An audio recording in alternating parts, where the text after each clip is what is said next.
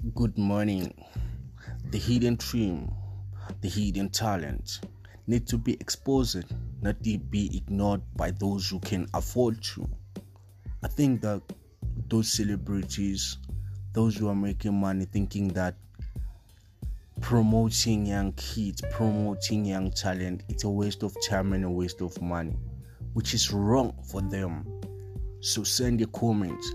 I want to hear from you do you think it's right to ignore the hidden talents, to ignore the youth's talent, to ignore everyone's talent? Like we all need to be exposed.